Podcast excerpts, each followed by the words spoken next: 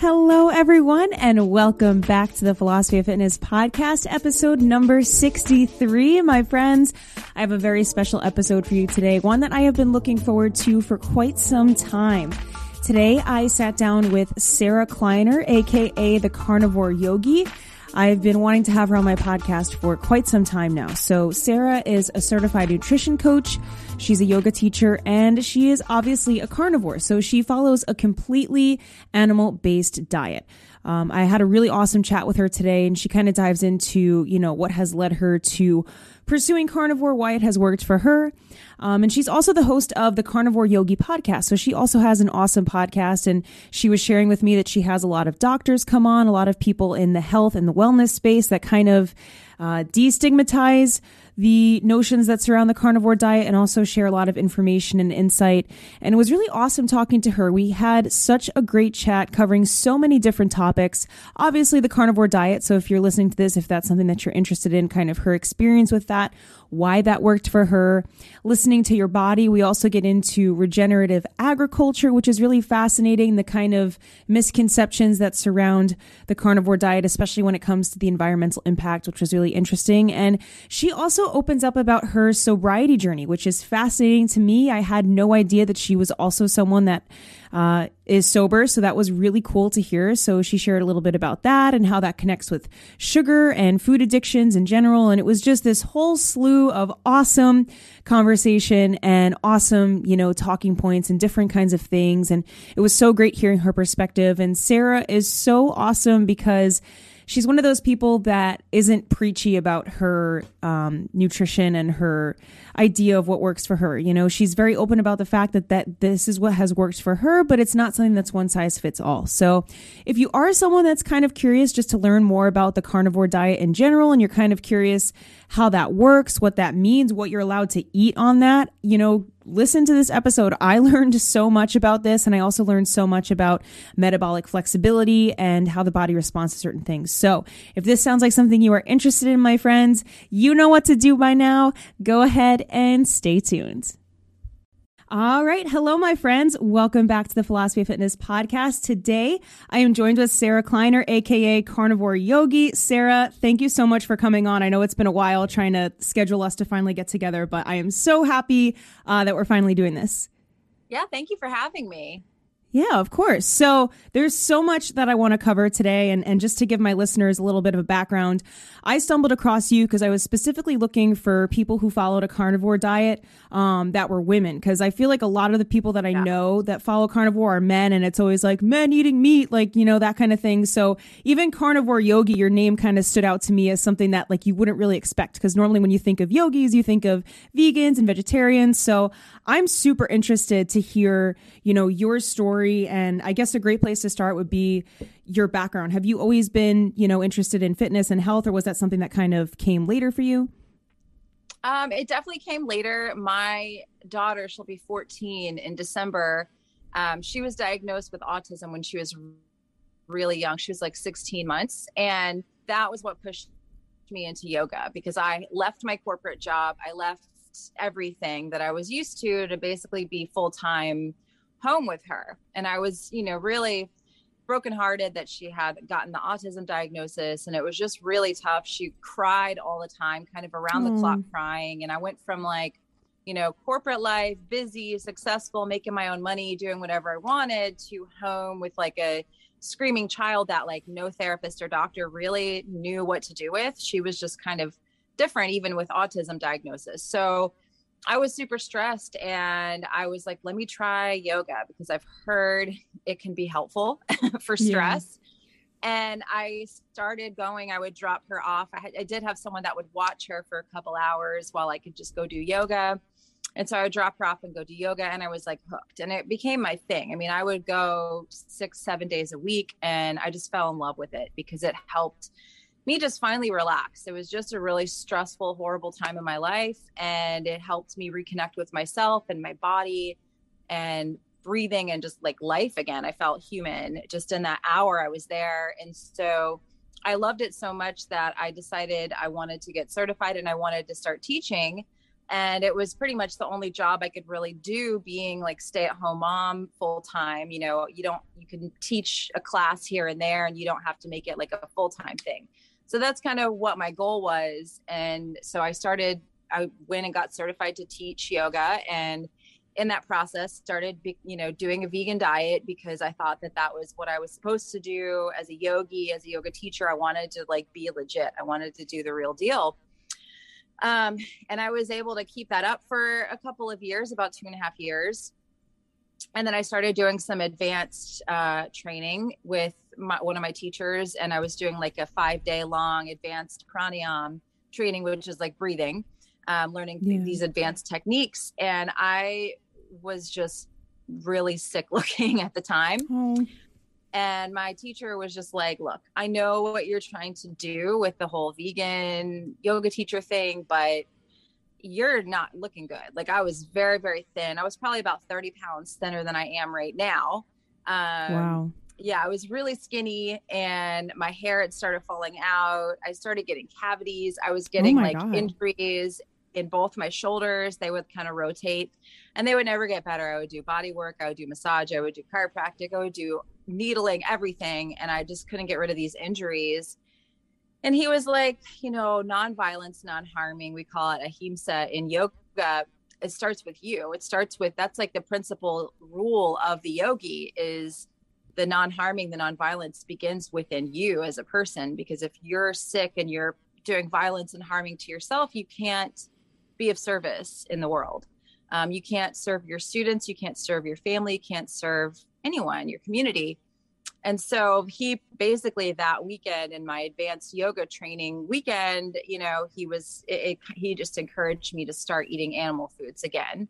Um, so that's how I left veganism. But I have been teaching yoga for a little over a decade now. Wow. And um, yeah, and it just became like a huge, huge part of my life. Um, you know, it was supposed to just be a part time gig, but then my daughter started going to school and we started getting more help with her. And, I, you know, before the pandemic, it was like I was all around town, multiple classes a day, private clients, like, um, so legit, like a lot, a lot of teaching, a lot of practicing. Um, so yeah, that's basically how I got into yoga. I ha- I love lifting weights as well. I've worked at a lot of different gyms and been able to kind of trade services with a lot of trainers over the years. So I'm a big believer in resistance training and I love that also. It took me yeah.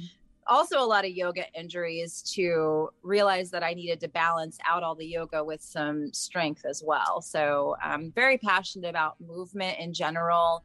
Um, and yeah, I, I, I love physical fitness.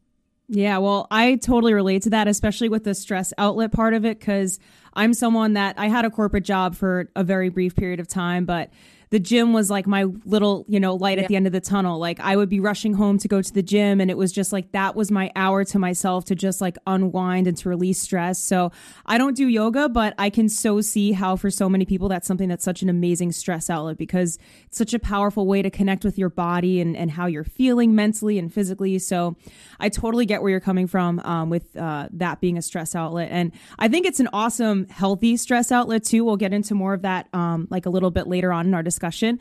But um, something interesting that I think you were touching on is the idea of harm with um, with the yoga practice. So you'd think of it from an outside perspective of okay, well, a vegan diet or a vegetarian diet is the least harmful diet, right, to the environment right. and to animals. But here you were harming yourself, and it's like you really can't help the world if you can't help yourself. So I actually think that it's it's kind of interesting to hear your perspective at least because normally we think of of the carnivore diet being so stigmatized as being terrible for the environment and and also right. not good for your body and um, so it's it's awesome to kind of hear you saying how that was the thing that um, sort of saved you. So I'm kind of curious. I know you've spoken about too, because I was looking at some of your stuff about how you view carnivore as just an elimination diet. So, mm-hmm. what was it that clicked for you that you were like, okay, this this is the thing for me? Like, w- did you try a bunch of different eliminations? Was that kind of just like after your instructor had told you to do that, that was the thing you went with? Like, what was that journey like?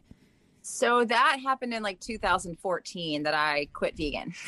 okay. So I tried a lot of things. Like my daughter, because of her autism, we're very careful with her diet, and she's been paleo basically for, for years and years now. So we were paleo um, back before it was like super popular. And then, you know, so we've been doing like just eat real food around here for a long time. Yeah. But I started having um, a lot of issues with my digestive system, a lot of eczema.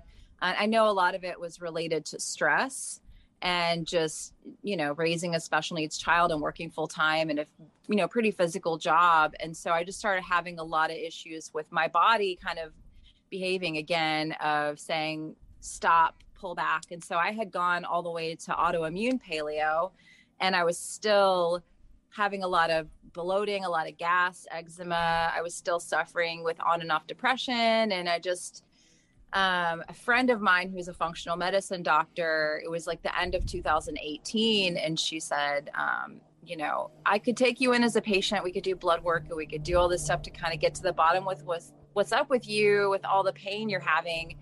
Um, but why don't you just try carnivore instead? And I was like, that's the craziest thing I've ever heard. Like, that's completely stupid. No way. But I was at a point where I couldn't practice yoga the way I wanted to. It was really impacting my ability to teach and be physical. Um, so I was kind of like, fine. And I was on the couch half the time because my bloating and gas was so bad. I would like keep my husband up, and I was like, I just, wow. I'll do anything. So I started it in the beginning of 2019, and I was only going to do it for 30 days. Uh, but by the end of the 30 days, like all my problems had really resolved. And I felt so freaking good that I was like, I'll just keep going. Mm-hmm. Um, so I just, I just kept going with it. And then I kind of created my social media page as a joke. I always tell people, like, mm-hmm. I didn't mean to like become this figure or whatever. I just created it as a joke because I wanted to connect with more people doing carnivore, more people doing that type of a lifestyle. So I created the page Carnivore Yogi, just like haha, funny. Um, and then it people started following me, and then just in a few months, I had like ten thousand followers, and I was like, whoa, okay, I guess people are resonating with what I'm putting out there. And so now here I am, like three years later, and I have a podcast and YouTube and the page and it's like my new full-time gig is basically doing what I do, which is pretty cool. Yeah. It's amazing yeah. how how everything can kind of lead you to that point too. Like every struggle you had, every bump in the road led you down this path and now you're so successful with what you're doing, which I think is awesome. And something else that I was thinking about as you were talking is you know, sometimes on paper or people that we look up to will tell us what's right for us. Like when you entered the yoga space, it sounded like, you know, it was kind of this subconscious thing of like, okay, I'm a yogi now. I'm supposed to be vegetarian. I'm supposed to be vegan because right. that's the right thing to do. But I think we discredit the power that comes from just listening to our bodies and just not even needing someone to tell you what to do aside from just like listening to yourself. Like you knew that something wasn't resonating for you. You knew deep down like that ain't it. You know that vegan wasn't working out, even paleo wasn't working out and that takes such a level of self awareness to understand your body on that level to know that something isn't working for you, even though it might seem like it's the right thing to do. Like you said, carnivore seemed like the craziest thing that you could possibly do, but that was the thing for you. So I think yeah. it's so important you know, for anyone listening to this too, like especially women, there's no one size fits all when it comes to nutrition and stuff. So it's like, I also love how you are very open about like, this is what worked for me. Like, I've looked at your stuff and nothing seems preachy. Nothing seems like this is what you should be doing. It's like, this is what's worked for me. And this has been my experience. And I think that resonates with people in and of itself too. Yeah, definitely. I don't, I mean, I don't claim to know what's best for everybody because I've, talked with so many people and connected with so many people over the last three years that I can't give like a one size fits all, like this is definitely going to work for you type of thing because carnivore doesn't work for everybody. And um, yeah, people sometimes have to experiment a little bit to find what's going to be optimal for their body. Yeah, absolutely. What would you say was the biggest improvement that you saw within yourself? I know you said you had eczema and, and stuff like that. Like once you really started getting into the groove of carnivore, what was the biggest sort of internal change um, that you felt? I mean, just overall inflammation, because every issue I was having was based on inflammation, like depression, anxiety, inflammation, um, bloating, wow. gas, IBS, inflammation, um, eczema, also some kind of a gut dysbiosis and some inflammation. And so, yeah, all my inflammation just went way down. And um, that was the biggest benefit into just feeling clear headed and uh, calm. And yeah. Wow. I think it's fascinating too because I feel like in our society now, you know, people reach for something outside of themselves if something's not working right. So it's like, it's just kind of expected oh, yeah. that if you're bloated, like take something that's over the counter. Right. If you're this, like find something for that. But it's like, what if you were to do the inverse? What if you were to eliminate something? That's how I found out I had a gluten sensitivity. I had, this is going to be TMI, but I would be like constipated for days at a time. I had yep. terrible acid reflux and, and just this slew of horrible symptoms. And it wasn't until I eliminated that, kind of like you did for 30 days, and I was like, oh my goodness, you know, and, and it was just that intuitive knowing of like, this isn't working for me. And all of those symptoms um, went away. And I've been gluten free for just about like three years now. So it's like little things like that where the old, you know, way of being would be like, oh, let me go reach for some like anti heartburn, you know, whatever at the, at the CVS or something like that. But it's like, we have so much power just within ourselves to heal our own bodies through, you know, listening to how things feel and how they respond. So I think that it's really interesting hearing your story of how like all of those symptoms kind of manifested and then they slowly started to strip away by eliminating rather than like this notion that something else needs to come in to counteract whatever we're doing, you know?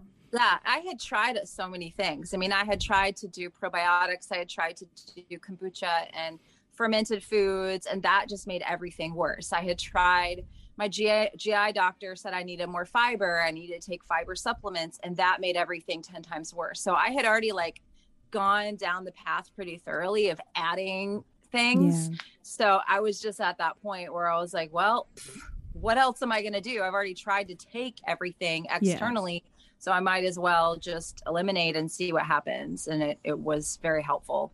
Yeah. So this might be a silly question, but what what do you eat on a typical day? Because I know that carnivore is only animal products, right? Do you ever have moments where you have something that's not an animal product, or is it like very strict?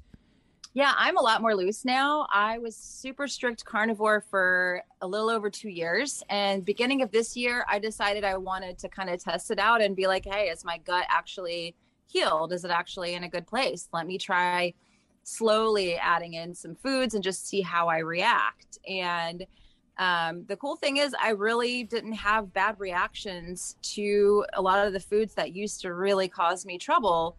Um, but I started, so that started in like January, February, and right around May, I was like, I just don't feel as mentally clear as typical, and um, I just want to go back to carnivore. So I went back to strict carnivore for probably a couple months, and now I'm probably more keto. I don't really okay. call myself super carnivore anymore, but I do aim for ketosis at least six days a week.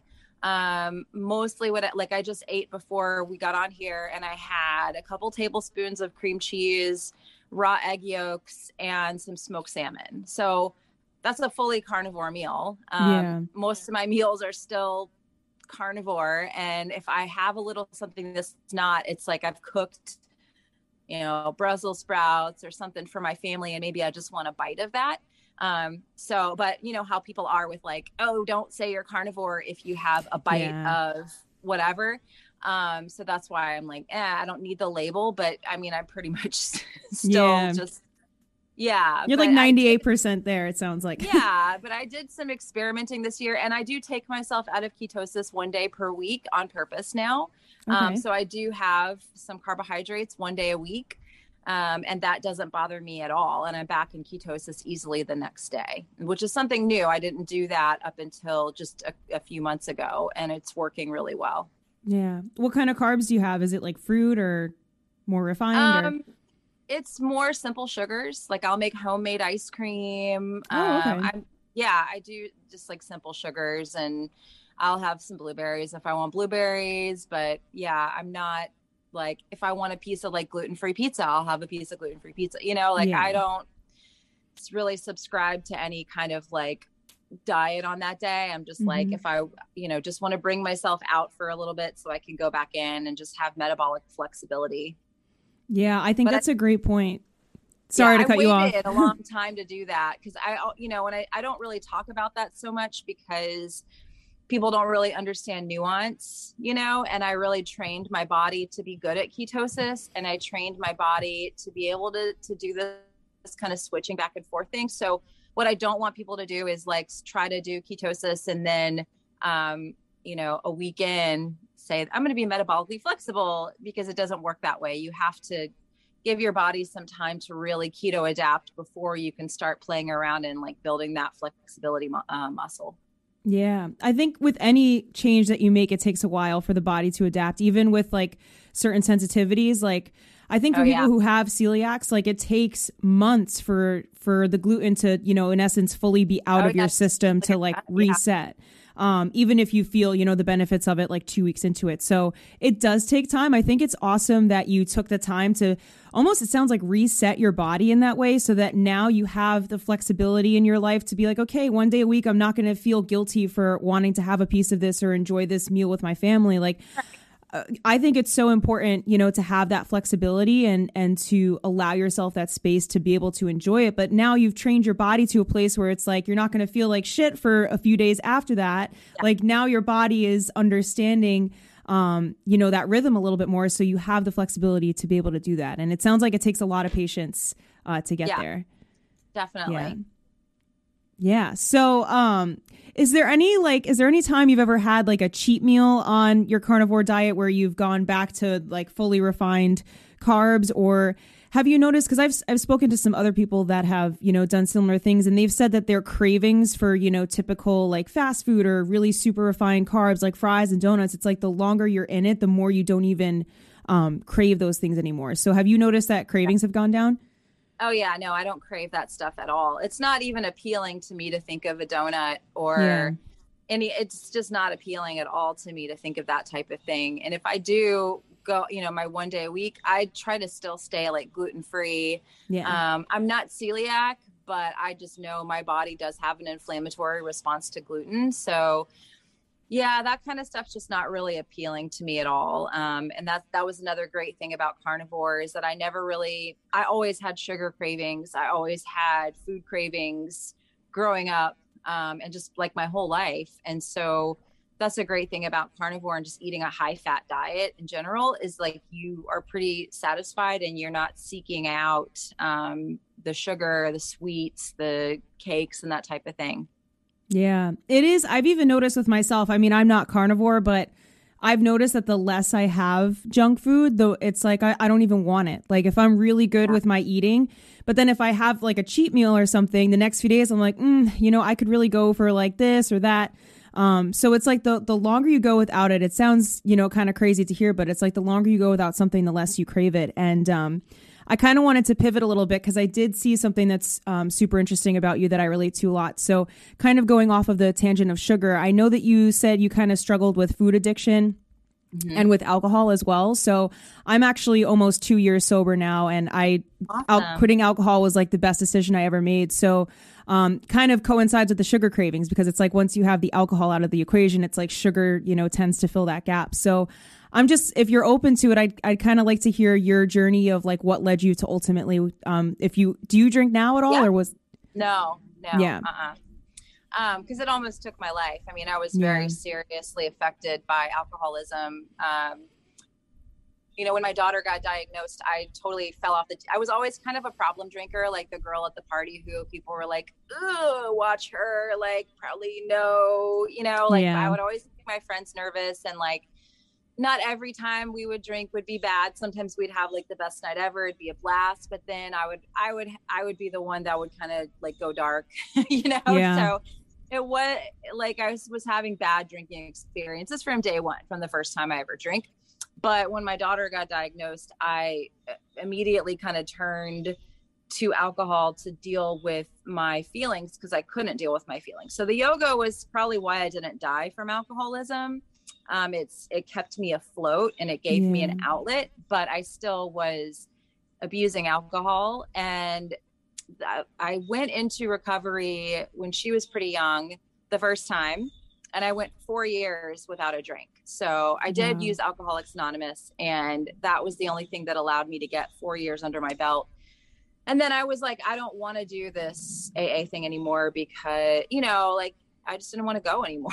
Yeah. it was an effort and I didn't like this. My husband didn't like the stigma of it. And, you know, I don't agree with everything in the program. We could get into that, but I just was like, I don't want to do this anymore. And I'm fine now. I've had four years without yeah. alcohol. and within a few months, I didn't have my support system around me, my people that I knew in meetings, my sober friends, and I just was going through a hard time and thought I could have I can have a glass of wine and it's going to be just fine, like I can handle it. And I wasn't. And it was a year solid of me drinking every single day, and I probably only had like 3 good experiences from that whole year. Every wow. time I drank it was just I don't want to be doing this. Like, why am I doing this? And I would black out, and it was just horrible. And I almost lost everything. And so mm. That was 2016. And so I finally dragged my ass back to meetings. I didn't want to, but I didn't know what else to do. Um, and so that was actually yesterday was my five year anniversary. Oh, congrats. Yeah. Wow. Thank you. Yeah. So That's I, amazing. you know, went in and picked up a white chip and I have been going to meetings ever since for the last five years. And it's just one of those things that I do. It's like brushing my teeth. Like you just don't question it. You just freaking do it. Yeah. And so like recovery is definitely just a part of my life at this point and i'm fine with it you know you see people in the rooms with 30 40 years and the thing that we all kind of know is like doesn't matter how far down the road you get the ditch is still the same distance from the road so, you yeah. know, even after having four years without a drink, I was back in the ditch in like one drink. That was all it took. Yeah. And I was back in the ditch and I couldn't get out for a full year. Um, so it's just part of my life, you know, it's just what I do for sure. Yeah. Wow. Well, that's like so inspiring to hear. And it's funny because I've had people on this podcast that are very open about, you know, their journey. And even people that I've had on that I wouldn't have expected to have, you know, had a sobriety journey like you. I didn't realize that until I kind of um, researched into you a little bit more. But I think it's so important to have like a support system around you that that works mm-hmm. for you because not everything is going to resonate with everyone in the same way. Like I'm someone who I never went through a recovery program or did AA or anything like that. I just kind of came to that conclusion on my own. And um, I didn't really think it was going to change my life. It's funny, I, I tell people this story, but I was at a New Year's Eve concert and I was, you know, with my best friends and I had a champagne glass in my hand.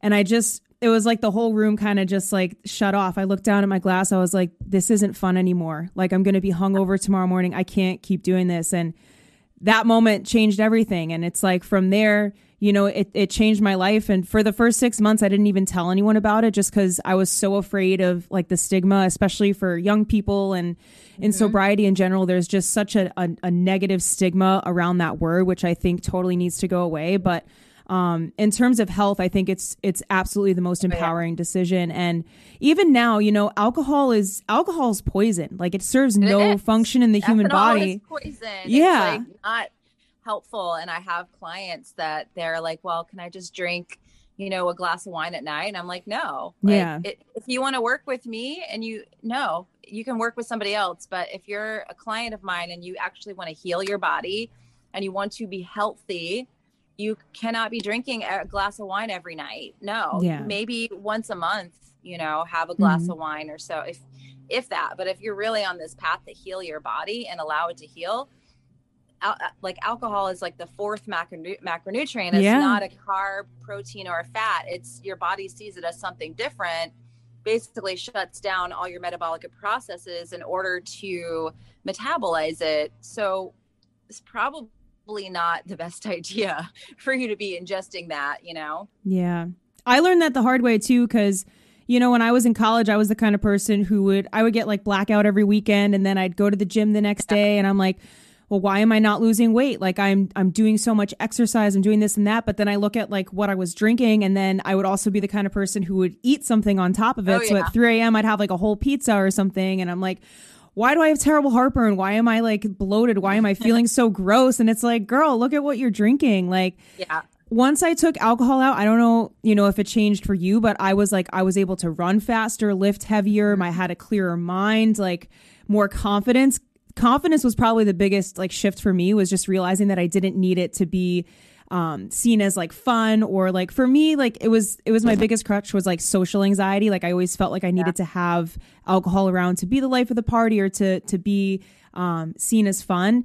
And it took me a long time and I, it's it's still a work in progress like to be like okay i don't need to have alcohol to have fun. And like there are days where I do, you know, like miss like my old self, like when I used to party and stuff. But at the same time, I'm like, I feel so much better now. And I know that my health has improved. Like I used to be sick all the time too when I was drinking. Like when I was oh, drinking yeah, heavily, constantly. I was sick all Ear the time.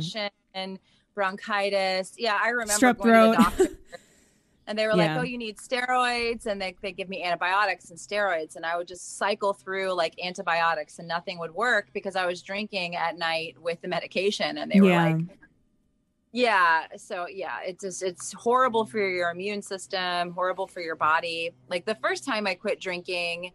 I lost a bunch of weight because mm-hmm. I was the mm-hmm. same way where I would just like eat, you know, tons of yeah. food and stay up late and so i dropped a ton of weight everyone was like holy crap i like what in the world happened to you um and i was like i'm not dieting i just quit drinking yeah. you know the second time i quit drinking i gained 30 pounds because i had been so emotionally reliant on the alcohol to deal with my feelings that's what it was for me it was like a self medication yeah. that I turned immediately to sugar, to food, and I gained like 30 pounds five years ago when I quit drinking. And that was really mm. hard for me to deal with. And, and I would call my sponsor and be like, I can't, I can't do this. Like, cause I'm a yoga teacher, I'm running around all day in Lululemons and like tank tops, and I'm later like gained 30 pounds, and like everyone's seeing me put on all this weight. And she's like, You're not to die.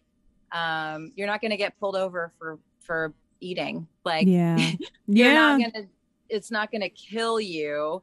Um, it's gonna be okay. It'll even out. And it took a while. It took a while, and it was like going carnivore three years ago was really helpful for that side of the sugar addiction thing because I really struggled with the food you know, getting sober the last time, I just wanted to eat sugar constantly. And I was always chasing food, you know, or mm-hmm. I'd be good and then I'd binge on a bunch of chocolate. You know, it was just like a mess. And so doing carnivore was really helpful to just get rid of all that. Just like take it off the table. It's kind of like another form of abstinence for me. Yeah. was just like if I just don't have it, like I don't really want it. And the longer and longer I get away from it, the less that I really want it, you know? Mm-hmm. Yeah. Abstinence, sugar abstinence, I think is such a, a great way to put it. And I feel like that takes so much discipline too. Like, even with the whole idea of, of carnivore, you know, just thinking about it from my perspective is like, it sounds like a very disciplined way to live but also mm-hmm. knowing that the reward is is so great like for at least for what it's done for you it's like on yeah. one hand you could be like oh i'm missing out on candy i'm missing out on alcohol oh, this yeah. that whatever but then you're like look at what you're gaining. You're gaining feeling good in your body. You're gaining energy. You're gaining not having digestive issues, like feeling vibrant right. enough to to show up 100% for your clients or in your yoga classes and that's priceless. Like yeah, it takes discipline, but the the payoff of that is is so strong and it's like you said too, the longer you go without something, you know, the more the, the easier it gets, the more you're like, okay, this I'm good without it. Like I'm able to live my life without this. Like I got it. Yeah, exactly. It's so much better, so much easier. And, you know, now just like circling back around, now I'm very stable with my food. Like I have that one day out of ketosis and I can do homemade ice cream. I could do like something with sugar in it and it doesn't throw me off into a tailspin.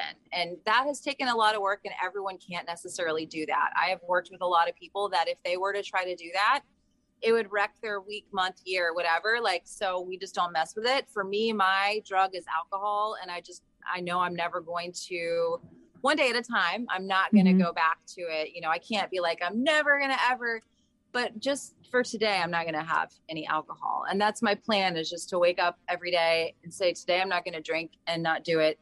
Um, so a lot of people are like that with food and they do need to be abstinent from the sugar. I have found that I don't necessarily have to do that. I'm just at a really good, stable place with it. Um, and it's hard for me to explain that to people who are like true food addicts. You know, yeah. I'm not saying that I'm not a food addict, but I'm just at a really good, stable place with myself right now that I can do that. Yeah. And it's definitely not something that's easy for everyone. Like, no. I I even know for myself like I I do way worse off if I have like and I have clients too that I work with where I'm like I don't believe in the idea of just like a cheat day to just go, no. you know, crazy. Um for that reason, like it throws you off, yeah. it kicks the cravings back in. Like I don't get me wrong. I'm not going to sit here and say like don't have like anything enjoyable, like sit and eat like whatever. Um, but you know, for me, I think for a lot of people, at least that I've worked with too, is like just allow yourself to have it every once in a while. Like don't deprive yeah. yourself or feel like you only can have it on one certain day. Like if you want a small piece of something, like if you want a piece of a donut, like have the donut, get it out of your system rather than waiting until the weekend and then you wind up eating like six donuts instead. It it's like yeah. You know? Yeah. Yeah, exactly. Like this weekend I was like, all right, it's Saturday. I try to come out of ketosis, but I wasn't really cra- you know, craving anything. And I had made like just homemade French fries for my family with like russet potatoes and avocado oil and sea salt in the air fryer. And that's what I did to yeah. take myself out of ketosis. So it's not like I don't want people to think, oh, every Saturday is like donut and ice yeah. cream day.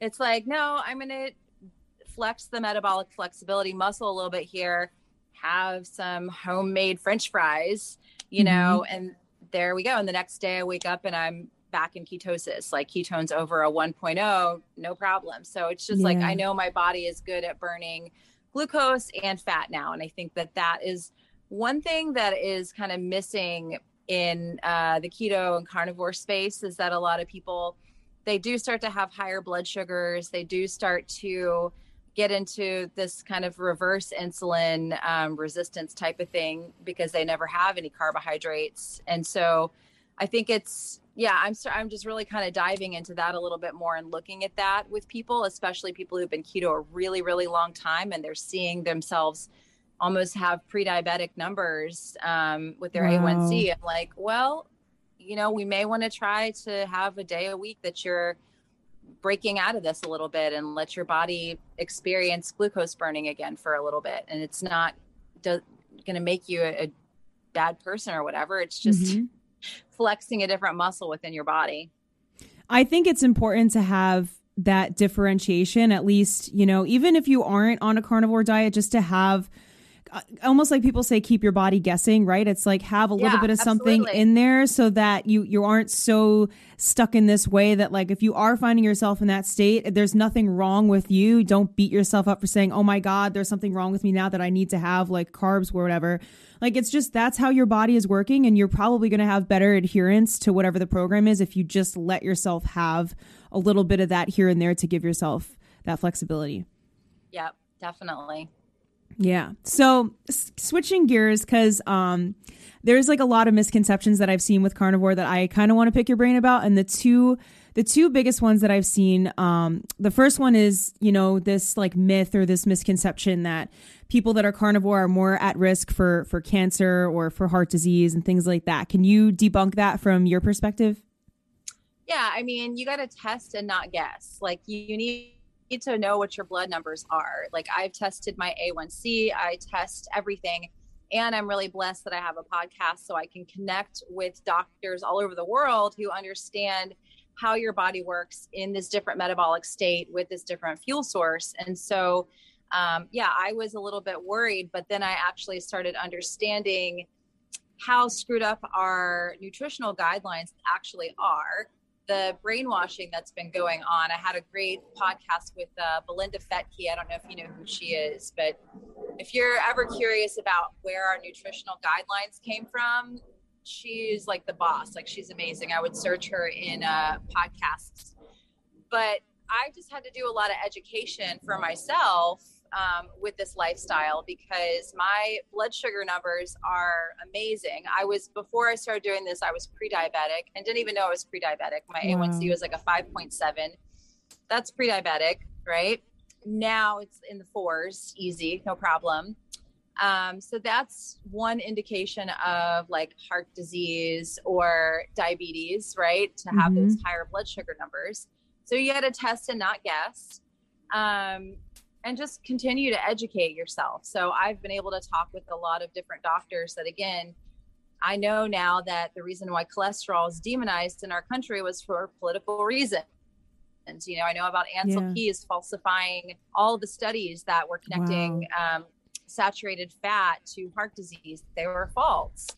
And epidemiology and just how the information that's presented to us is typically not true you know it's mm-hmm. it's complete it's like a mind shift but it's like once you kind of like have that red pill moment around food yeah. then you can't ever like unsee it. You can't ever go back and and just believe what you're told about nutrition, about food, about health. It's like this whole like, oh crap, we've all been lied to for all these years. And yeah, meat doesn't isn't directly ca- causing these things. It's the things that people are eating with the meat, right? All these yeah. studies that show heart disease and cancer are epidemiology. So epidemiology is correlation and not causation. So if someone wants to bring me a study that is, you know, totally causation and not epidemiology, I'll take a look at it, but I've yet to see one where meat is actually the thing. It's usually the lifestyle and the other things that are along with the meat that people are eating. Wow. It's so true. It's like once the veil has been lifted, you know, with so yeah. many things, it's like you you literally can't unsee it. So I'm gonna have to listen to that podcast, by the way, that you said you had with that doctor, because I'm so fascinated about, you know, um, all that kind of stuff. And like it's like the more unearthing you do and the more exploring you do on your own, right? I'm such a firm believer of like do your own research. Like the information is out there, just find it. Like take the mm-hmm. time to look around for yourself. Don't just, you know, say, "Oh, this is what the My Plate guidelines say I'm supposed to eat, so let me go ahead and eat that." Like there's so much more exploring that can be done you know, through seeking knowledge and also just like internally with your body. Like the My Plate guidelines are so like one size fits all yeah. of whatever their distribution is, everything. And it's like, how can you expect that to work for however, what are there, like 8 billion people on the planet? Like, there's no right. way, you know? Right. Yep, exactly. Yeah. So the other um, myth that I kind of wanted you to debunk, and something that I hear all the time with, you know, vegans or vegetarians arguing against meat eaters is um, like the environmental impact. And vegans mm-hmm. always kind of go to that as like, one of their main um, kind of oh, yeah. ways to demonize anyone that's carnivore is like, "You're this is terrible for the environment. Like, how could you?" Um, so I'm curious to hear what your perspective has been with that and what you've learned along the way. Of is it really that bad for the environment? Is it not? No, this is another place where we need proper education and where there's a specific narrative out there. I mean, Bill Gates is buying up farmland left and right now. And yeah. he also uh, is like pushing all this plant based meat. There is definitely an agenda out there.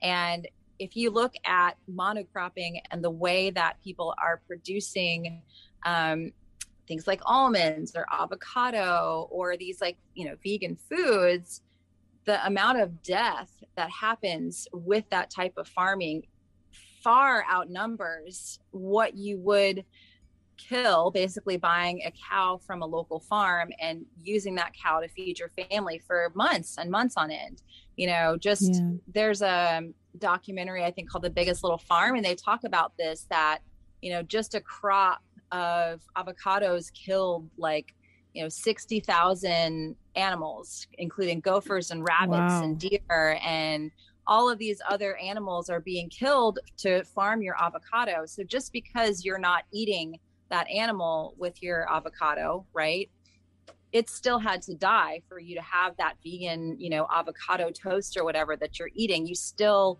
there is no food out there that is that doesn't kill some sort of an animal. I'm sorry. It just it mm-hmm. doesn't exist. That's not how nature works. If you want to know how nature works, go to the Instagram page called Nature is Metal. Yeah. you will see how nature works. Like this vegan idealistic like I can't kill anything. I understand it's coming from a good place. I get it.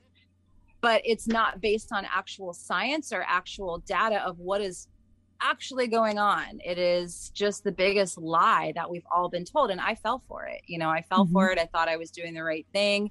My health went to shit. And uh, yeah, now that I educate myself, I have a local farmer that delivers to my house. Um, I utilize local food sources and in season food sources.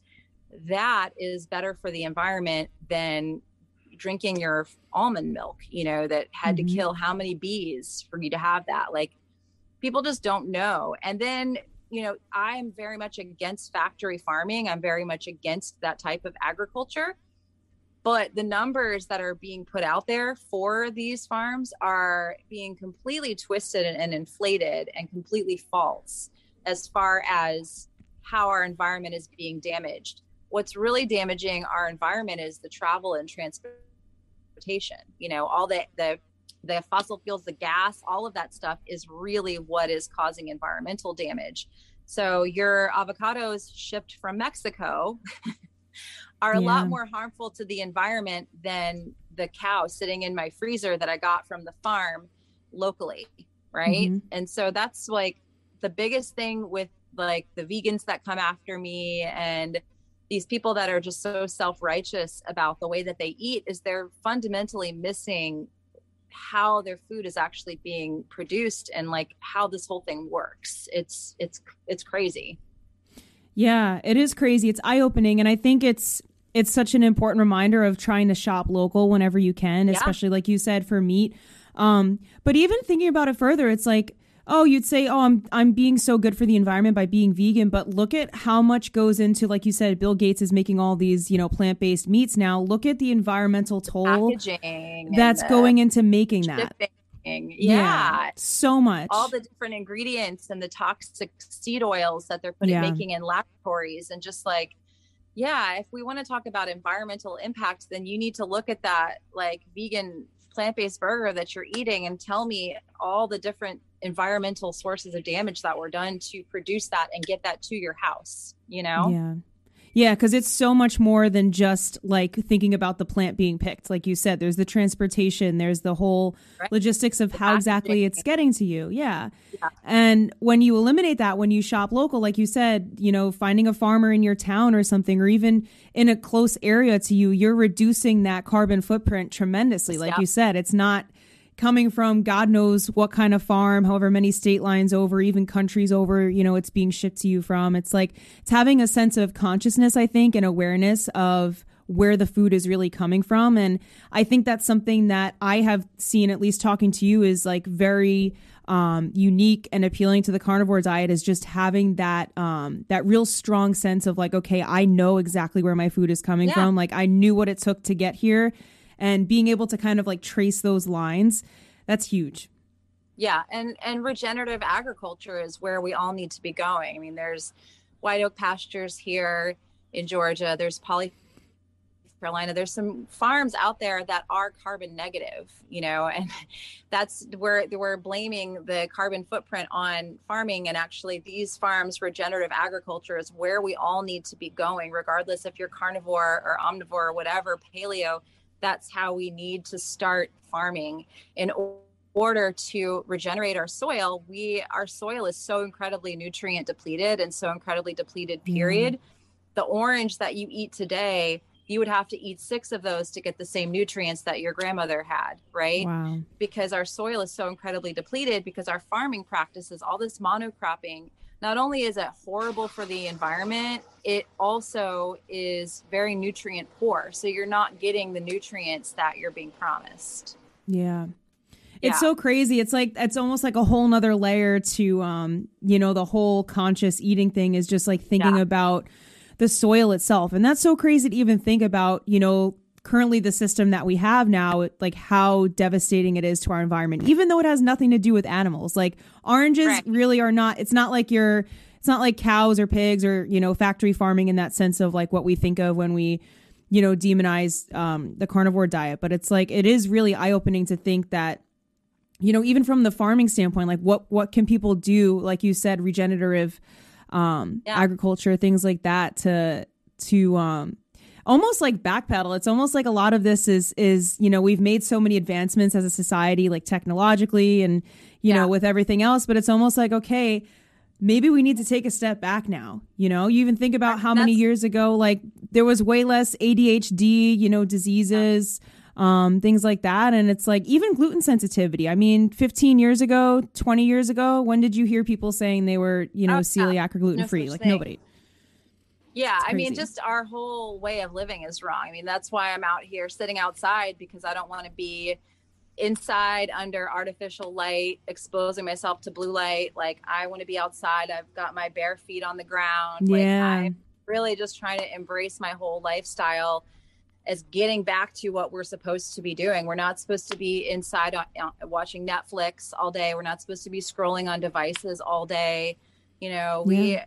if we want our health, to be good and we want to live long, we have to stop all the artificial stuff that we're doing. You know, the food is is the very bottom of it. There's so much more that people are missing um, if they're only focusing on food. But we just have to look at our lifestyle as a whole, and we are not meant to live the type of lives you know ancestrally that we're living. It's it's very bad for our health. Yeah, we're overstimulated in so many ways. As I sit here with blue light, with artificial light. no, it's fine. I usually, when I'm recording my show, I'm doing the same. I have the window open behind yeah. me now after talking with Dr. Jack Kruse. Like, he was like, at least open the window when you're podcasting. I'm like, okay, yeah. I can do that. Um, but yeah, I mean, I do, it's like what I do for a living. So I've really just make, been making a conscious effort to, if I can be outside anytime, I'm going to be outside, you know? Yeah. And grounding yeah. too, like, stick mm-hmm. your feet in the grass. Like whenever I take my dog out, like even if I even if it's only like 10 minutes, I'll take my yeah. socks off, like put your bare feet in the ground. People think it's woo woo whatever, but there's so much power to just be like rooted with the earth and and connected again and even when i lay on the beach sometimes like if oh, i've oh, yeah, i've noticed best. i will i'll feel my whole body like pulsating sometimes and there's like well, there's no machines are, going by you know our bodies are electric there's a yeah. great book called um, the body electric by bob becker that i think everyone should read to actually understand how our bodies work we get an electron charge where our bodies are composed of protons neutrons and electrons we get an electron charge anytime our feet are connected to the earth. So it actually energizes our body and it hydrates the water inside of our body anytime we're outside, anytime our feet are on the grass, anytime you're laying on the beach. This is a hydrating thing. Anytime we're under artificial lights, you know, we're on the phone, we're watching Netflix, any of that stuff, that's dehydrating the water in our bodies. We're actually losing that electric charge from these invisible electromagnetic fields. And so that's why you feel energized after being outside barefoot or after being outside in the sun or after exercising, like actually yeah. moving your body or going to sun. Like all these things are hydrating and nourishing for the body. Like food is a form of light. Food, is a form of energy, but all these other things are also very, very, very important for the mitochondrial health of your entire body. Yeah. And it's real too. And I feel like it's it's easy for people to think that it's just like this silly little thing that spiritual people do or whatever the case may be. But it's like you don't have to understand how lights work, how electricity works. Like I don't know that it works, but I know that there's energy flowing through this microphone that's that's going to the computer. There's there's energy all around us. So it's like right everything's energy so why why wouldn't that be a thing you know why right. wouldn't we want to to do something that could improve our, our health in that way absolutely yep yeah so i'm wondering now if you have any suggestions maybe to anyone that's listening that's thinking hmm i i think i want to try carnivore what would you suggest is like a good starting place for someone um, I would just go slow unless you have like a major health condition. I wouldn't necessarily like jump right into it um, I would go slow. I would start trying to eat more animal foods. And then, you know, when you're doing that, also make sure you're replenishing your electrolytes, your minerals, all of those things as well.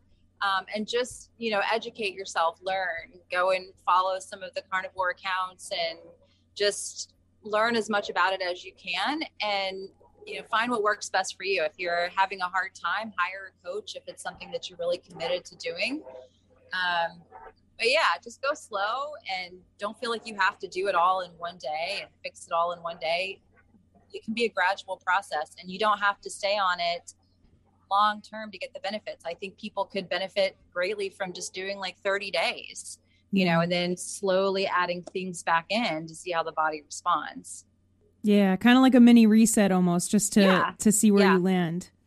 Yeah, absolutely. Yeah. I think that's great advice too and and be patient with yourself and also like it's yeah. not like you have to make a contract signing I'm going to do carnivore for 6 months and if I don't like I'm going to jail like if you don't like it or if it doesn't resonate then try to to bring some more things in. I think sometimes when we when people try to start like a new diet or a new lifestyle there's like this insane mental pressure that they have to be on 100% of it, you know, for for like a super long duration, but it's like just try it out. You know, you don't have to fully commit to anything yeah. or like you don't have to be like how you did, you know, years of this. Like if you want to just do 30 days, that's fine. Like you're your own person, you know, explore what works for you and and what feels right for you and see where it lands and something else that I'll offer up to anyone listening is um, to just keep like a food diary. I know it sounds kind of yeah. silly, but I tell all my clients like write down everything you've eaten and then also tell me how you felt afterwards. Yeah, like for the absolutely. few hours afterwards, you are going to gain so much understanding of yourself and how you feel with the certain foods that you're eating when you start to do that. And then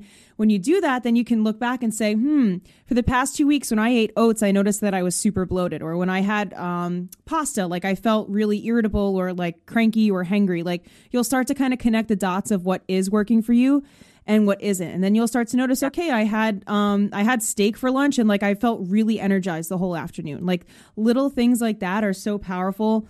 Um, I think for just being able to stick to something too and just seeing like what works for you as an individual because we're all different.